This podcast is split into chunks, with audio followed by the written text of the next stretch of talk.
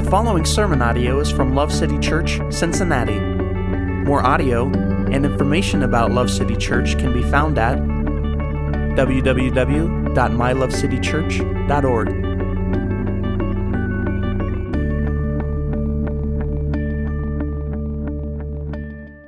Uh, we're going to jump into Mark chapter 4. We're going to finish up the chapter today. We're going to be in verses 26 through 41. So if you turn there, Mark 4.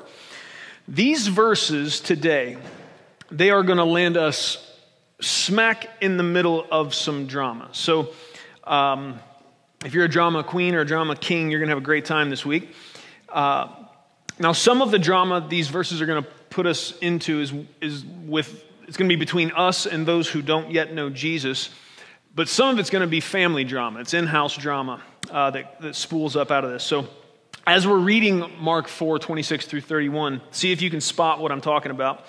Uh, don't worry if you don't miss it. I'm I promise I'm going to point it out.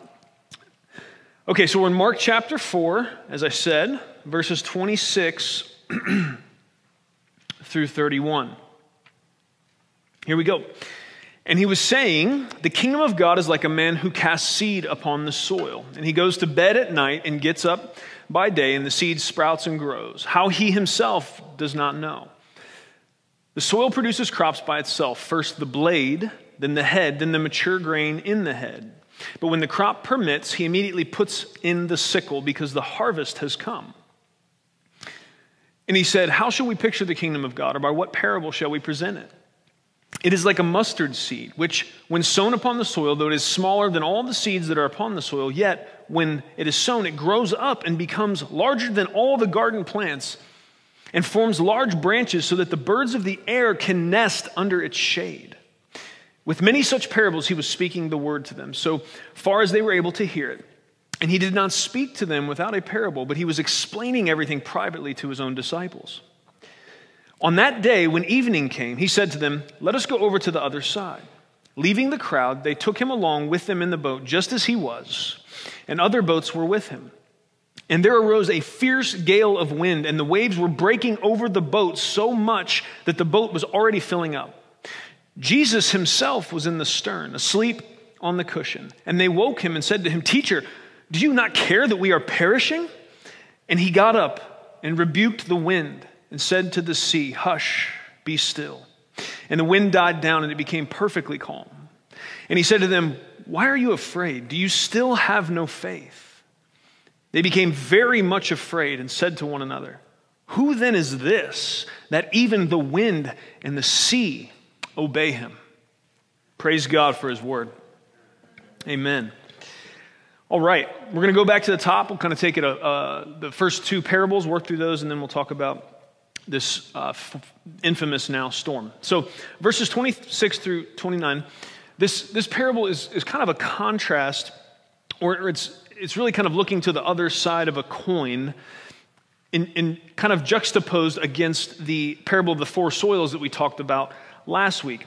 The four soils parable, it called us to be mindful and to be aware that we can have, we can be different types of soil, right? We can be that soil that's along the path that's trodden down too tight for anything to take root, or we can be that rocky soil that there's a thin layer, but and, and, and, seed can start to take root, but then the concerns of the world that you know Jesus talks about the sun scorching it out, or the, the thorny soil where it, it looks like good soil, but mixed in there are these cares of the world that rise up to choke out that faith that is growing.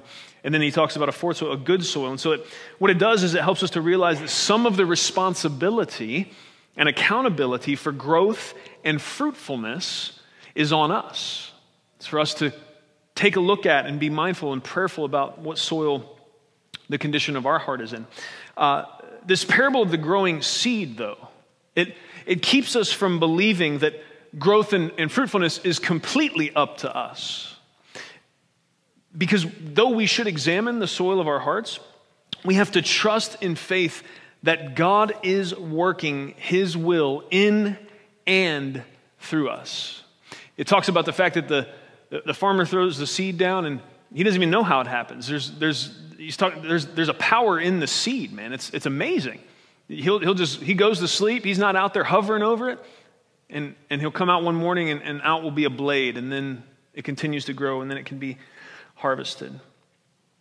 And so you, you may find yourself sometimes in a, in a position of asking the question or feeling frustrated or concerned, thinking, why am I not growing? Why do I not feel like I'm growing? Well, here's the beauty of what the scriptures is constantly doing, what God is constantly doing through his inspired word. What he's doing is always putting us in a position of realizing we're not going to draw these, these clean, thick black lines and make a grid that we can apply over every situation and, and always come up with the answer. The Bible is always leading us to this conclusion that we need God. We need God. We're going to see that all the way through this thing, but the point I'm making here is if you're wondering, why am I not growing? You're concerned, why do I not feel like I'm growing? Well, it could be a soil issue you need to deal with, right? We saw that in the parable last week. Or it could be that you need patience to grow most of all, so that you can trust the promise that God will never abandon the process that He began in you, right? Why do I feel like I'm not growing? Well, it could be that you have an issue with rocky soil or thorny soil or packed down soil. And that's, there may be repentance that needs to happen in that. And there may be uh, time in prayer and time in God's word to cultivate the, the soil of your heart. It, it could be a, a you thing. And, and we, what we would prefer, or it could be that this process we see in today's parable is happening. It's, it's just the process. And it isn't always as quick or as obvious at whatever stage you stop to look at it as we wish it would be. And so where does that, where does that leave us? Well, that's, that's, can we be honest? That's annoying because I would like an answer, not a maybe. Just, can you just tell me the answer? Right? Isn't that what we like? But God loves you too much to do that. So what does it drive you to? It drives you to Him. How am I going to figure this out? Is it a me thing? Is it just the process? What, where am I at? What are you going to need to figure that out? Oh, well, you're going to need the Holy Spirit. wow. You're going to need to go to God. You're going to need to submit to the, the refining process and the voice of the Holy Spirit. You're going to need to open yourself up to the input of the people of God whom He uses around you to help you work through stuff like that. Because you could sit there and just look at either side of this thing. Why do I feel like I'm not growing? And just be chasing your tail, running a hamster wheel, frustrated. It's not about me all the time. You can write that one down. Amen. Sometimes we just need patience so we can trust the promise that God's not going to abandon the process that He began in you. Man, that'd help us if we get a hold of it. That was not the drama part. We're about to hit it, okay? This is where the drama comes in. You ready? All right, let's read verses 30 through 34 again. It says, uh, And he said, How shall we picture the kingdom of God, or by what parable shall we present it? It is like a mustard seed, which, when sown upon the soil, though it is smaller than all the seeds that are upon the soil. Yet when it is sown, it grows up and becomes larger than all the garden plants and forms large branches, so that the birds of the air can nest under its shade. And with many such parables, he was speaking the word to them, so far as they were able to hear it. And he did not speak to them without a parable, but he was explaining everything privately to his own disciples. Now, the first bit of drama that we run into here, as I said, is with those who do not yet follow Jesus because they look at this parable with the mustard seed and all of that, and they, and they, they bring an issue. And I would say, depending on the heart of the questioner, it, it can be a legitimate question or, or inquiry. Uh, a lot of times, this is used be an example of someone that I, I think is just they're, they're dead set on trying to prove the Bible wrong, and this would be kind of a nitpicky place to go, ha ha, gotcha right? If that's the spirit somebody's coming to you with, with a question or, you know, inquiry, a lot of times it's, that's, that's not a person that, that is a person of peace that's even ready to hear an, an, a logical answer. And so sometimes you have to do your best just to love them and pray for them and move on to somebody that really does want to have a conversation. But if someone's, so, and part of why I'm saying that is, I, I don't, I'm going to try my best not to be sassy as I explain this, but it might happen. So I don't, if someone's a genuine like seeker and this, this troubles them as they're trying to figure out if Jesus is trustworthy and all this can be accounted for, then I, I'm not being sassy at you. My sass is for, you know, those that are just, they're always, just reading the scripture looking for gotchas. Okay, so what's, what is the problem? What's the big deal here? Well, Jesus says here, it's like a mustard seed, which, when sown upon the soil, though it is smaller than all the seeds that are upon the soil, this some see as a problem, right? So I've, I've seen this brought up in this way. So if, if Jesus is the Son of God, truly, then why did he think the mustard seed is the smallest seed in the world? Because it's actually not. There is a uh, genus of orchids in Asian rainforests that have seeds that are so small they basically look like dust to the human eye. Okay? So this is not the smallest seed in the world, but the first thing I think we need to understand about that and, and, and, and trying to answer that, especially if this is somebody that's got a genuine question here. The nature of parables, right? We, we need to understand the nature and purpose of parables. The purpose of this parable, Jesus was not trying to give a botany lesson.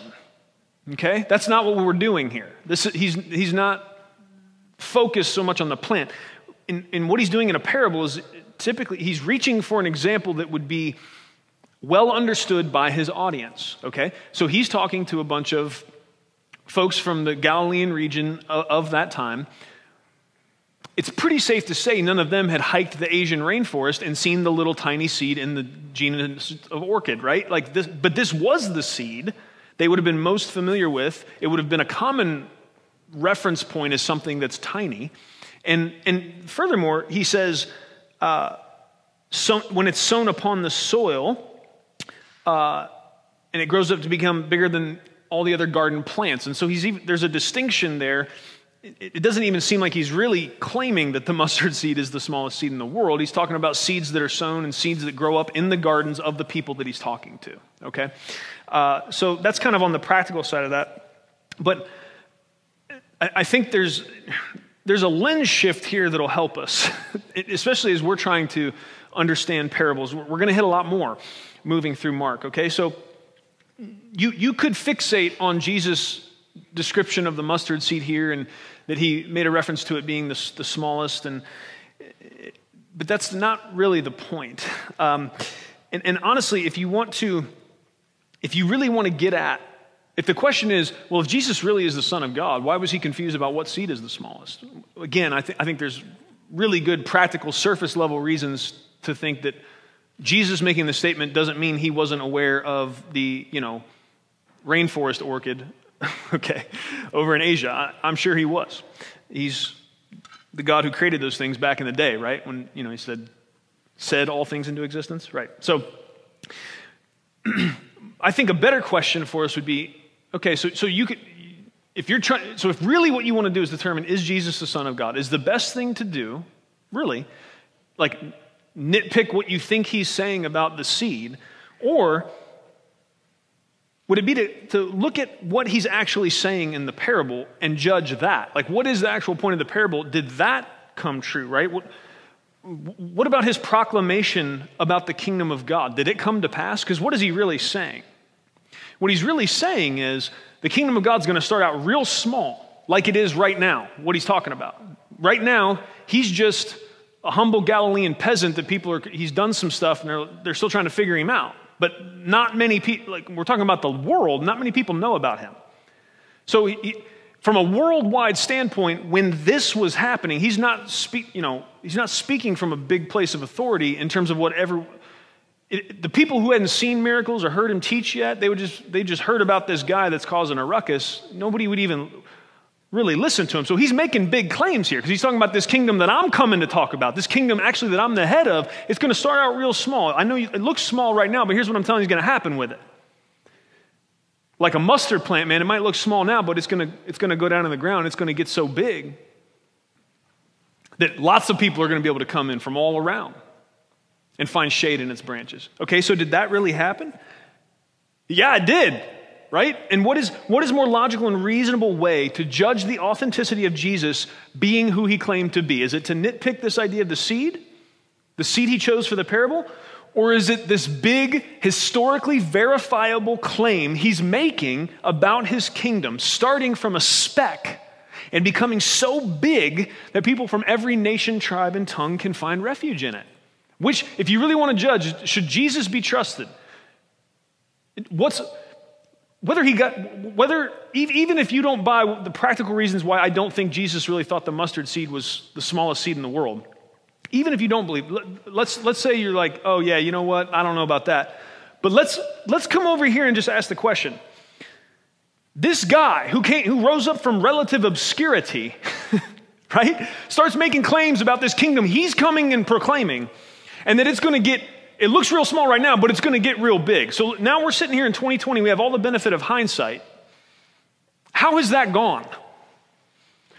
It's going pretty good, right? There's a whole bunch of people all over the world this morning that woke up and sang a bunch of songs to this guy. Woo wee! You're not excited enough about that. I'm telling you right now.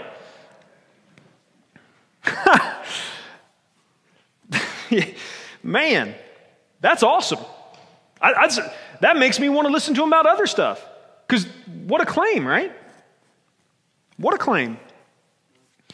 Now, that's kind of the that's that's the, the drama this can create with those who have not yet come to follow Jesus. But this this amazingly, in these few verses, we, we can stir some in-house drama as well, and, and it does.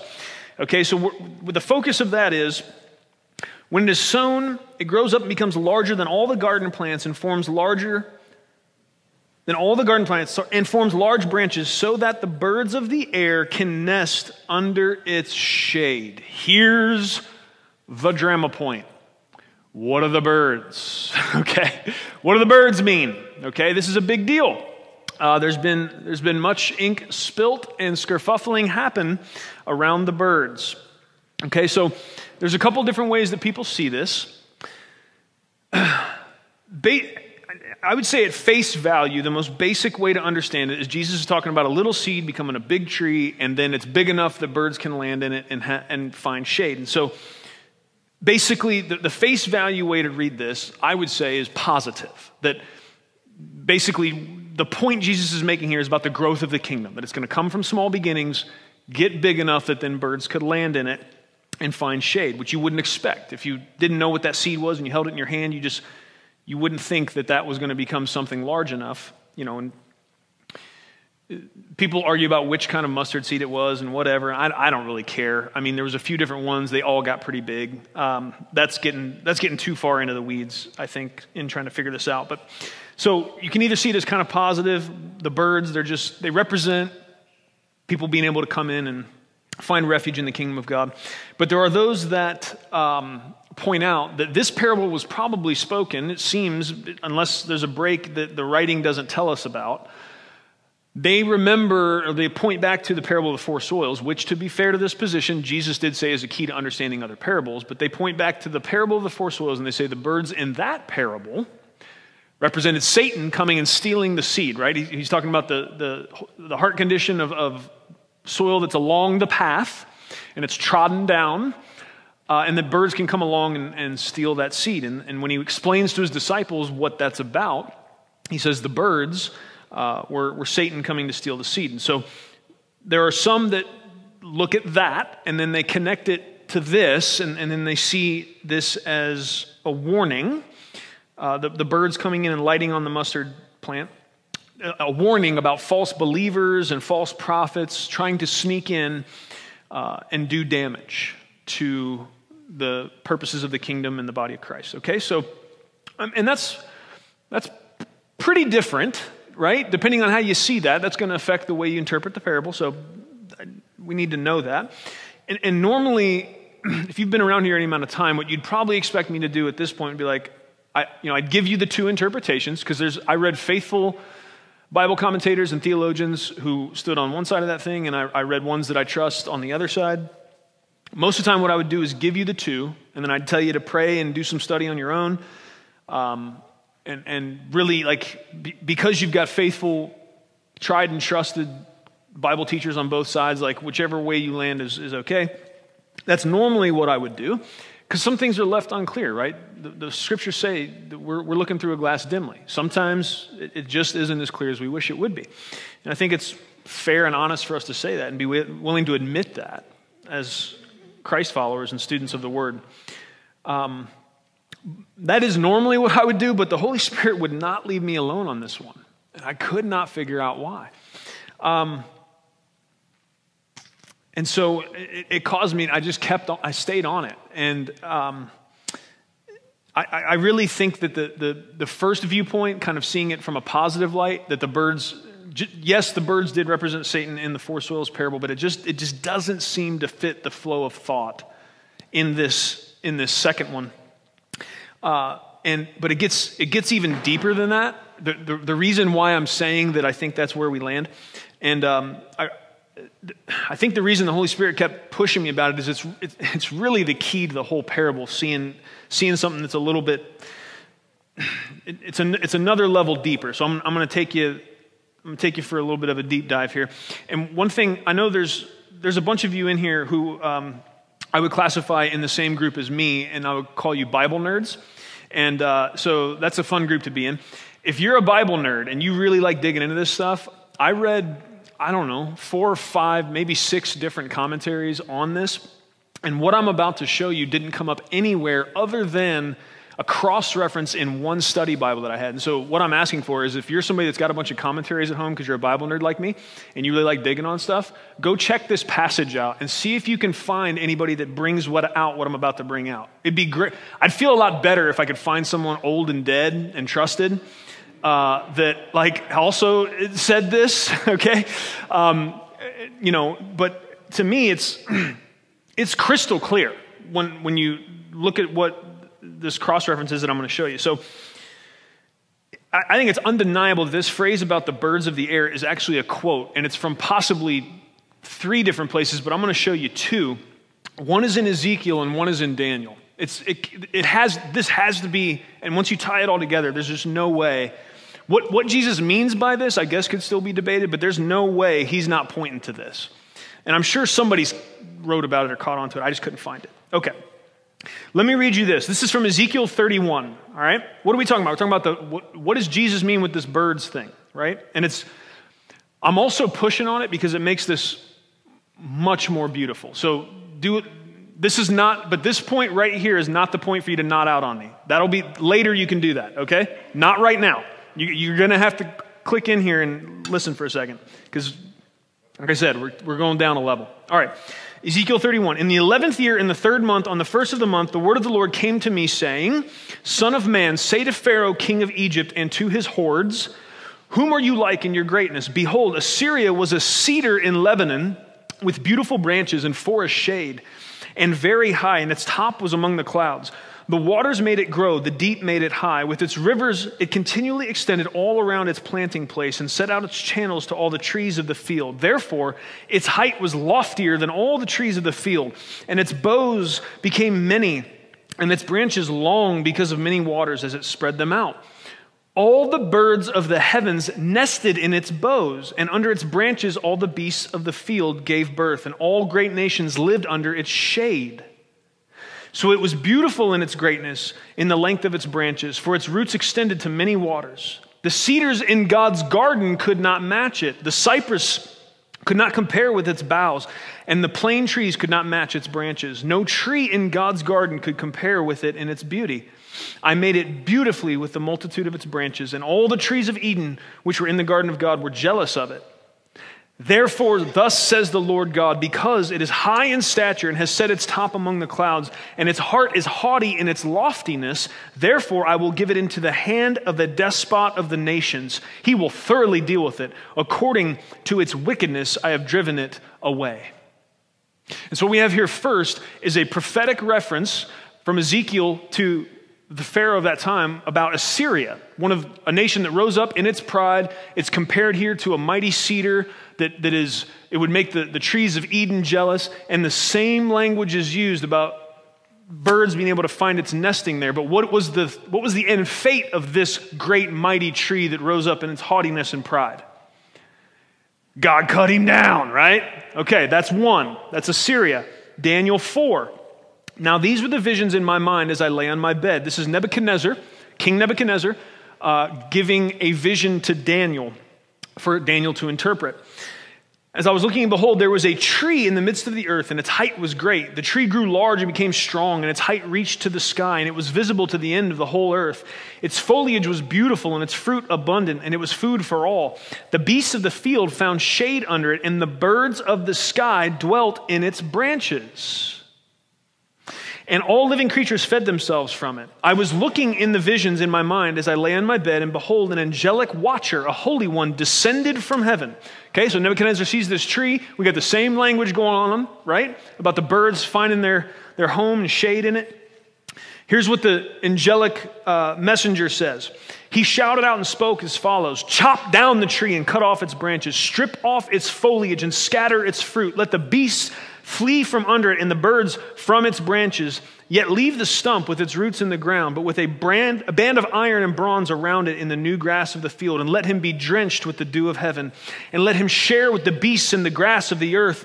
Let his mind be changed from that of a man, and let a beast mind be given to him, and let seven periods of time pass over him.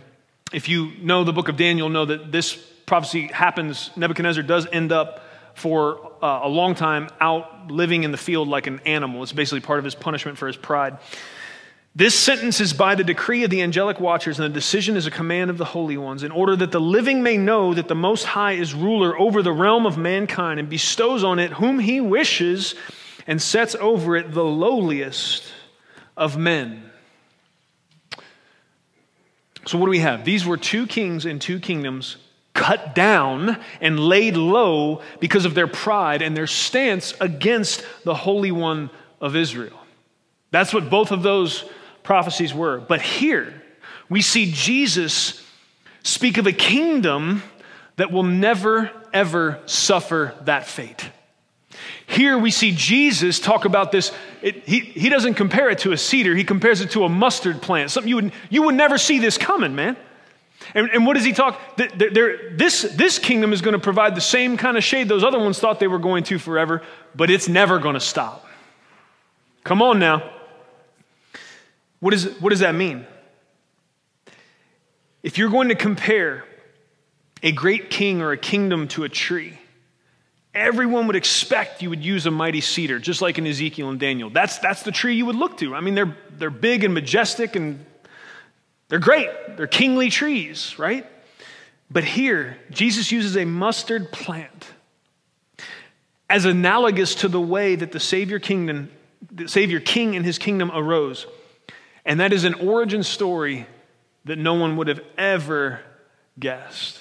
And, it, and how do we know that that's really what he's, well, think about it, friends.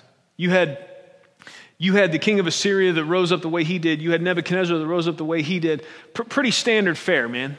It's the way you'd expect kings to come into power. But how did Jesus come into his own? How did Jesus come into his kingdom? Man, he started out in a stable, born to a virgin girl, man, unmarried, no fanfare, not in a palace. Not, no one thought Messiah was going to come that way. And, and they didn't even, they couldn't have even possibly understood all that Messiah was coming to do. They thought, he was, they thought they were going to get a military leader that was going to finally rise up and restore the nation of Israel to her glory. What'd they get? And they got a Savior King that laid down and died so that the world could be saved. Mustard seed, man. Next time you think Silent Night, think about a mustard seed, because that's what it was. Jesus coming up, you know, his own, his own family, we just read last week, thought he was nuts. Not, none of the honor you would expect. None of the fanfare. He didn't come the way you expect kings, eternal kings to come. And he came tiny like a mustard seed. But boy, let me tell you, this one's not getting cut down. This one isn't, isn't rising up in pride against the Holy One of Israel. This one has the Holy One of Israel as its king. Amen. Hallelujah. And if you if you see the birds of the air and you understand that that's Jesus quoting either Ezekiel or Daniel or both, and making this contrast with what he's building versus what those kingdoms built, that parable takes on a whole different. Yeah, I think, I think it is positive, but it's, man, it's like five levels deeper than just even what the normal debate is about. So, amen. That's good. I'm excited. I'm more excited about it than you are. I can tell you that right now. Way more. You'll get, hopefully, you get it later. I know that was a lot, and I read you a bunch of prophecy from Old Testament books, but the point is, uh, Jesus talking about a different kind of kingdom is going it's going to go down a different kind of way. And you know what the coolest thing about it is? It has. he said this 2,000 years ago, man. So you want to debate about mustard seeds or orchid seeds or whatever. You want to get caught up on that, man. I guess that's your prerogative. But here's what I'm real stoked about. This guy that nobody had any reason to, to really listen to at that point said some stuff about how this kingdom was going to rise and what it was going to do. It was going to start real small and it was going to get real big and it was going to provide refuge for a whole bunch of people, and it has. It has. And it's going to continue to forever. Amen. All right, that brings us to uh, verses 35 through 41. Uh, let's, let's just read it one more time, make sure we know where we're at. This is pretty familiar, but let's orient ourselves. On that day, when evening came, he said to them, Let us go over to the other side. Leaving the crowd, they took him along with him in the boat, just as he was, and other boats were with him. There arose a fierce gale of wind, and the waves were breaking over the boat so much that the boat was already filling up. Jesus himself was in the stern, asleep on the cushion. And they woke him and said to him, Teacher, do you not care that we are perishing? And he got up and rebuked the wind and said to the sea, Hush, be still. And the wind died down and it became perfectly calm. And he said to them, Why are you afraid? Do you still have no faith? They became very much afraid and said to one another, Who then is this that even the wind and the sea obey him? Now, this story has so much in it. Honestly, I'm not exaggerating. We could do a month of Sundays and maybe more just here in these six verses. But I, I want to key in on one thing um, because we can't say everything. So, the question I want to pose to you is that these, these disciples, they ended up in a storm here. Is that right? My question to you is why? Why did they end up in a storm? The answer is, on one level at least, they obeyed Jesus. They obeyed Jesus, and for it, they ended up in a storm. That's interesting, isn't it? We're gonna, we're gonna, you're going to find real quickly, we're going to get back to the same place here that we were with the first parable. Why am I not growing? Well, it could be a few things. You're going to have to have the help of the Holy Spirit to figure it out. We're going to find also that when it comes to storms in our lives, sometimes we end up in storms because we obeyed Jesus. And some people have a theological framework where right now their ears are smoking because the gears are grinding up in their brain and they're stopping. It's like, hold, hold, hold on a second, because they believe, they actually believe that if they obey Jesus, that Jesus then owes them a good life on their terms. Oh, but but Jesus is so much better than that. He loves us so much bigger than that. He's not just going to deal with us on our terms or just give us what we think is right in our sweet little heads. Sometimes, when the last thing we thought we would need is a storm, he leads us right into one. But let's not overcorrect because uh, there's, there's that tendency to believe that, well, if I, if I obey Jesus, then uh, everything should be pretty cool, the way I think it should go. But then on the other side, there's an overcorrection where people think, well, there's a lot of verses in the Bible that talk about obeying Jesus, and that, that means, you know, there's going to be persecution and difficulty. And, and there's, this, there's this idea that then it's only ever going to be storms if we follow Jesus. That's also an overcorrection, right? Because, yes, the disciples did end up in this particular storm on the Sea of Galilee because they obeyed Jesus. But also, there was someone else that ended up in a storm one time as a direct result of their disobedience. His name was Jonah. And so, when you have somebody that wants to oversimplify theology, or they like easy answers because they don't like thinking, or they just don't like feeling unsure, or they don't like the reality that oftentimes interpreting the life events that we're going through is going to require a direct connection to the Holy Spirit and leaning upon His guidance, That you're not going to find a clear, plain answer in the scriptures every time to look at what's going on in this moment and say, okay, I can peg it. Or that you're going to be able to sit there with your mental faculties and say, okay, I know for sure right now, because I have superior logic abilities, I can figure out why I'm in this storm. Sometimes you'll be in a storm because of your disobedience. Because what God is doing with that storm is trying to take you and move you out of the path of even greater destruction if you continue to go away from Him. Sometimes you'll be in a storm because you are headed in the exact right direction. And God loves you. And He does things in the midst of these storms that can't happen any other way. Storms can move us away from sin and self destruction, or they can show us we are headed in the exact right direction. There's, there's another interesting contrast as you think about Jesus in this boat in this storm, and you think about Jonah on the boat he was on in that storm.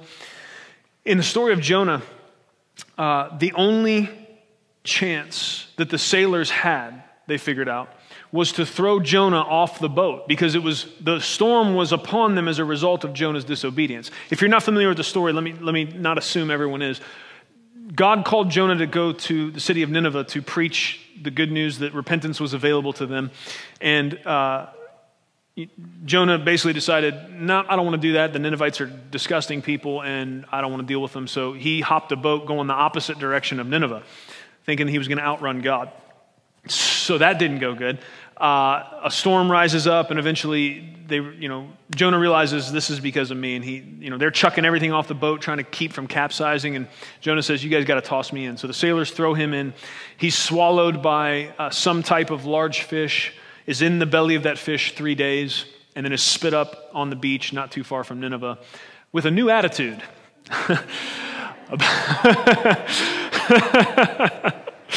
about whether he's going to go talk to them about repentance and the good news about God. So, um, but it's interesting that those sailors, the only shot they had was to pick Jonah up and chuck him off the boat.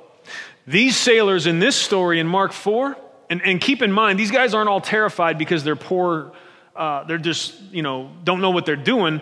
Remember, five of the 12 disciples were seasoned fishermen, and this was their lake. This was their spot. They knew this place. So this also wasn't just some run of the mill storm. Uh, this, was, this was serious business, and, and, and this was something that was beyond the capability. If these guys couldn't navigate this storm, is what I'm saying to you, nobody could. It wasn't a matter of just if they had done something different with the oars or whatever. This, they were in a position where it was out of their control. They had to throw Jonah off the boat in that, in that storm. The only chance these sailors had was the fact that Jesus was on that boat and that they stuck in the boat where Jesus was. Right? Because when a boat's pitching and lurching and it's filling with water and it looks like it's about to go down, man, it could, it could be tempting, even if you got Jesus on that boat.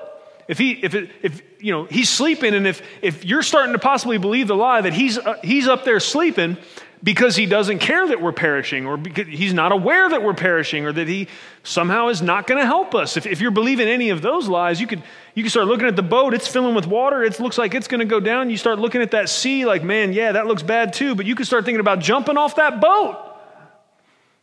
The only chance they had was to stay close to the master. You guys understand what I'm talking about? It's the only shot we got. And what we find is the issue is never that our king does not care that we feel as if we're perishing. It's never the issue. It's interesting that Jesus uh, was, was asleep up in the front of the boat. It's interesting that uh, there, there, seems to be a connotation here that the Lord kind of set this up, that he knew. My question to you is you might be like, oh, I don't know about that. Did Jesus know there was going to be a storm? Uh huh. He did. And did he say, let's go across the lake right when he said it? Yep. He absolutely did. And what was the end outcome? They became very much afraid and said to one another, Who then is this that even the wind and the sea obey him. They had seen some miracles thus far, guys. We've been reading through Mark. Shriveled hands have been healed, right? Big stuff is happening. Stuff they've never seen before. That was the comments a few weeks ago from the, the onlookers. We've never seen anything like this. But they were still, and, and, and we, we, it's interesting here. So everything that's happened thus far, does, they don't have enough faith yet to trust Jesus in the midst of a storm. Because they saw him do all that stuff, but they're, they can't even imagine yet that he can tell a storm, shh, and that it would listen. But then they get to see that. But then it's, it's amazing as we continue on. Even this doesn't lead them to the place you would assume it leads them. I mean, all the way up until his death upon the cross, they're still like, what is happening? Who is this? right? They're still, they're still scared. They're still not sure he can be trusted. And friends, it'd be very easy for us to look at the disciples thinking, man, if I was in the boat with Jesus, I would have just enjoyed it like a roller coaster because I know he's there and I know he's got me. No, no, you wouldn't. Okay? Take the boat and, and transpose that onto the last storm you had in your life, whatever that looked like. It'd be very easy for, for, us to get on the disciples, and honestly, the disciples have more reason to get on to us because we have the hindsight, we have the benefit of hindsight they didn't have. Because at this point, yes, he had healed some folks and he had done some things that no one else had done. He taught some ways that no one had ever heard. Clearly, there was something different about him. But what they had not had the chance to see yet was him say, Destroy this temple, and three days later, I'll raise it up. And then for him to go and to submit to a beating and a crucifixion and to bleed out and die on a cross and to be wrapped in burial linens and be stuck in a tomb and then three days later come up out of that tomb. But we have seen that. So, what area is left for us to doubt in? He's the teacher and he's the healer and he's the feeder of thousands and he's the storm calmer and he's the one who rose from the grave. And so, in what storm, dear friends, do we in this day have any reason for doubt? All we need to do, all we must always do, is stay close to the Master, to cling to Him. Hallelujah. And that, friends, from beginning to end, it leads us to the gospel. What did they need? They, they were bailing water. They were shrieking in terror. They were rowing those oars. They, were, they did everything they could. And these were, the, these were professional fishermen, and that was their body of water. They'd been through storms, hundreds of storms in their lifetime, surely. This one was going to take them down. This one led them to what? And here's the, this is the, the this is what's going to be hard. Let me, I'm going to help you with something right now. Look, he's getting all flustered. Watch out. dots just connected for me that I, I need to connect for you.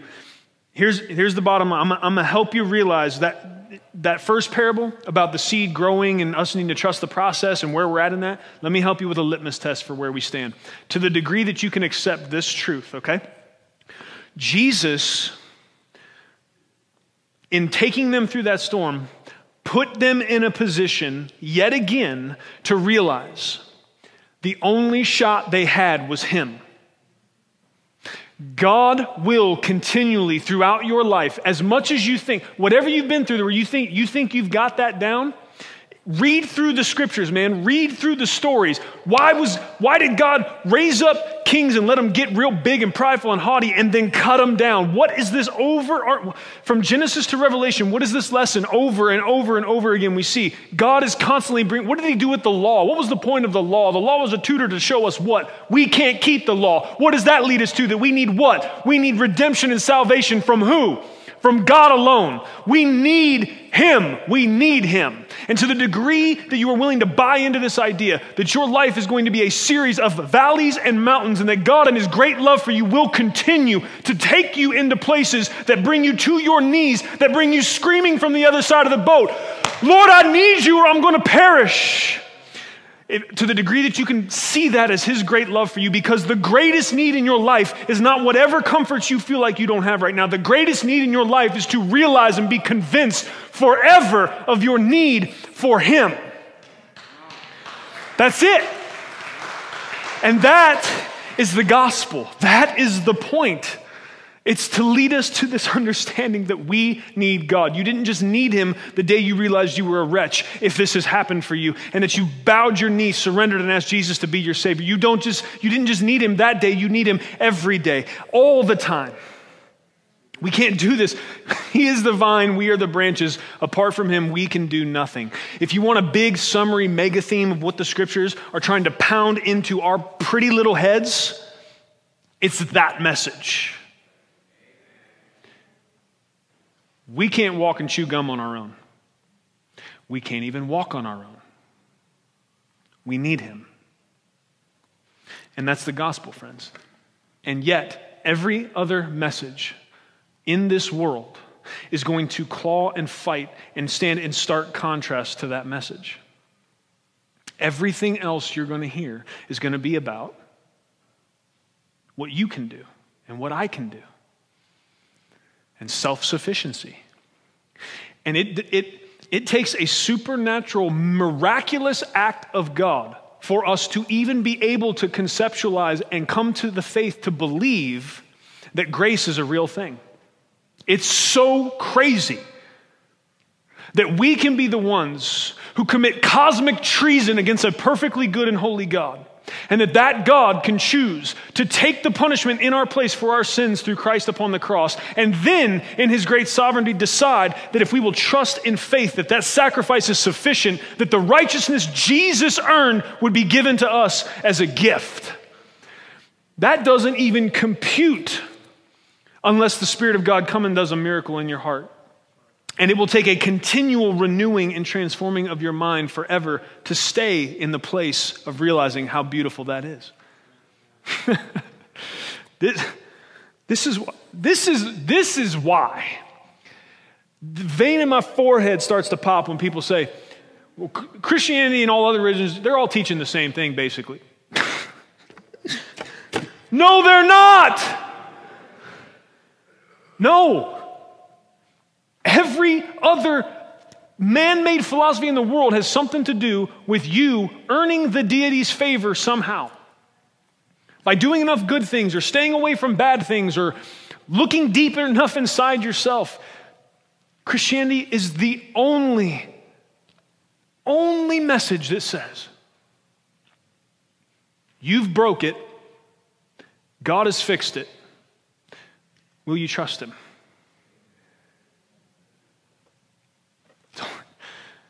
Jesus and his gospel is what makes Christianity stand alone. And friends, we must, that's why we have to be bold about speaking it. That's why we have to be bold about living it. That's why walking in grace and in the light of supernatural love is so important. People that have experienced this kind of grace, people that have this kind of mercy poured out upon them, friends, love, that love should be our nature. To be loved as we've been loved, man, that's why we're called to just go pour it into this world. That people, that others will have a chance to taste and see and know the goodness of this God, this Christ our King. Amen. Let's pray. Father, we come before you in the name of Jesus. God, thank you. Thank you for these seed parables. Thank you for the depth Thank you, the kingdom of God is like a mustard seed planted that when it sprouts up, it's big enough for people from all over the world to come and find shade and refuge in its branches. Thank you that it's ever growing and that every single person that comes and finds that shade and refuge that you've called then to invite others to come to find rest in you. Lord, help us. Help us take that seriously. Help us view every minute of our lives through the lens of gospel mission. Lord, help us to see that everything we do in our homes, loving our spouses, loving our children, loving our neighbors, loving our family, everything, going to the store, that it all, all that we do, God, there's potential in all of it to point people to this beautiful kingdom, this mustard seed kingdom, the kingdom no one would have ever saw coming, the kingdom no one would expect, a kingdom of grace and mercy salvation through faith alone. God, thank you. Thank you for showing us in your word, for having it be recorded, this event on the boat. Lord, we are often tempted to believe the lie that you don't care if we perish, that you're uninterested in what's going on. But Lord, we know as we sit underneath the ministry and the teaching of your Holy Spirit right now, in the power of your word, we know the truth. The truth is, sometimes we're in storms because we're disobedient and you're lovingly redirecting us away from danger. But sometimes we're in storms because you are there with us, leading us through, and you're doing something in us. And so, God, we entrust ourselves into your hands. You have shown us enough. You have done far more than is needed for us to be able to trust you whatever life looks like right now, whatever it looks like six months from now and six years from now, God, you have shown us enough. If, if all we knew was that Christ came, if all we knew is that He lived perfectly in our place, if all we knew was that He died for us and then rose from the grave like He said He would, if that's all we knew, God, there would be enough evidence for us to lay ourselves into your hands and say, We trust you, Father. So please help us stay there not just in theory, but in practice. We don't want to be hearers only, God. We want to be doers of your word for your glory, O King, and for our good. It's in Jesus' name we pray. Amen. Thank you for listening to audio from Love City Church, located in Cincinnati, Ohio. Feel free to make copies of this message to give to others, but please do not charge for those copies or alter the content in any way without permission. To give, or find out more about Love City Church, visit www.mylovecitychurch.org.